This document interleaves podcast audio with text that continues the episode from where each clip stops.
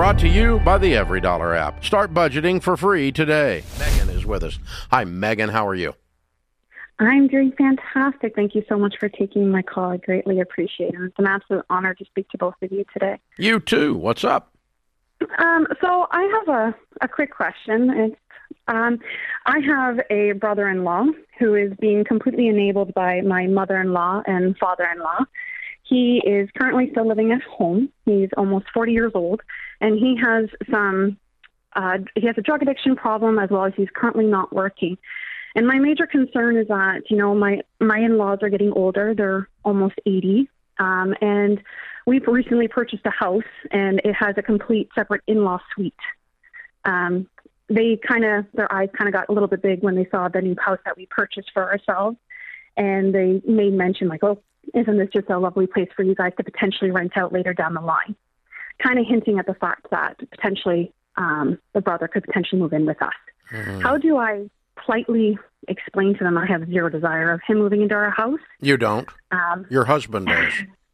It's his mother, Uh, not yours. absolutely, I agree with you. Your husband Um, have a backbone, or does he need to run down to Walmart and pick one up? I think I need to buy him one for Christmas. Okay, I'll three. Aisle three at Walmart. Yeah. Aisle three. yeah. Yeah. So apparently, the listen. If you if you do it, you're going to be the Wicked Witch of the West until they die. okay, Because one thing about enablers, they don't think they're enablers. They think they're nice. And if you don't participate in their enabling, by definition, you are not nice. Mm-hmm. so You see this with very, very clear eyes.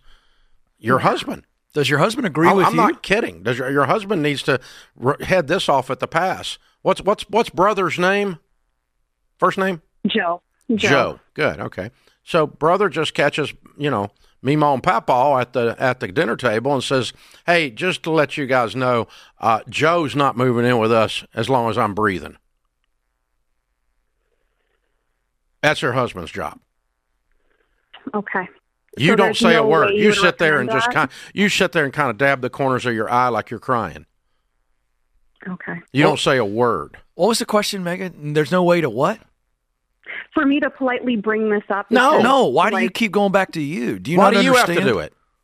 Because I have the backbone. I know, but you can you Mm-hmm. can share yours with him. My wife does it all the time. She says, "Sick 'em."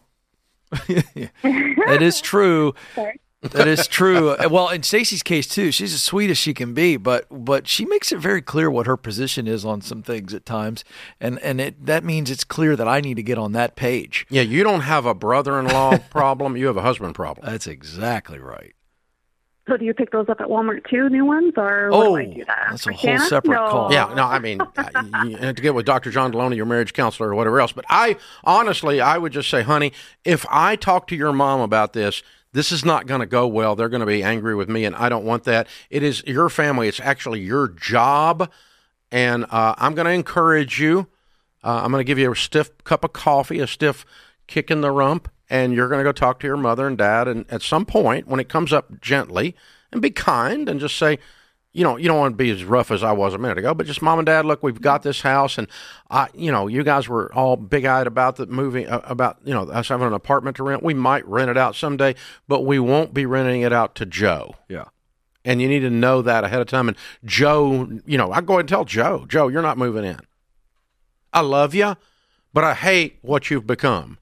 And I'm not going to participate in your drug addiction, your laziness, and your parasitical involvement with mom and dad. You're a parasite. You need to, you need to, you know, I, I'll help you, I'll coach you, I'll love you, and help you get up on your feet and actually become a man and go be somebody, but you ain't living in my house, dude. Okay. And that's your husband's job. A hundred percent of the time that you say one word or even agree using your eyes, you're going to get blamed for this. Don't let this land on you. It's not your fault. Okay. Make him do it. Yeah. He, he can do it because he does agree with you, but he comes from enablers, which are nice people, and they build a family script that anyone that goes against nice people is by definition mean people. And that's that's running around in your husband's head. Mhm. Am I wrong? No, Yeah. you're not wrong. Yeah, and you're not mean. and you're not crazy and you're not, you know, you are sweet and you're being protective of your own home space, which you should be. This is called boundaries. And when you set up boundaries for people that don't have any, they generally don't like it. So you don't need to be the one doing it. Create your free EveryDollar budget today, the simplest way to budget for your life.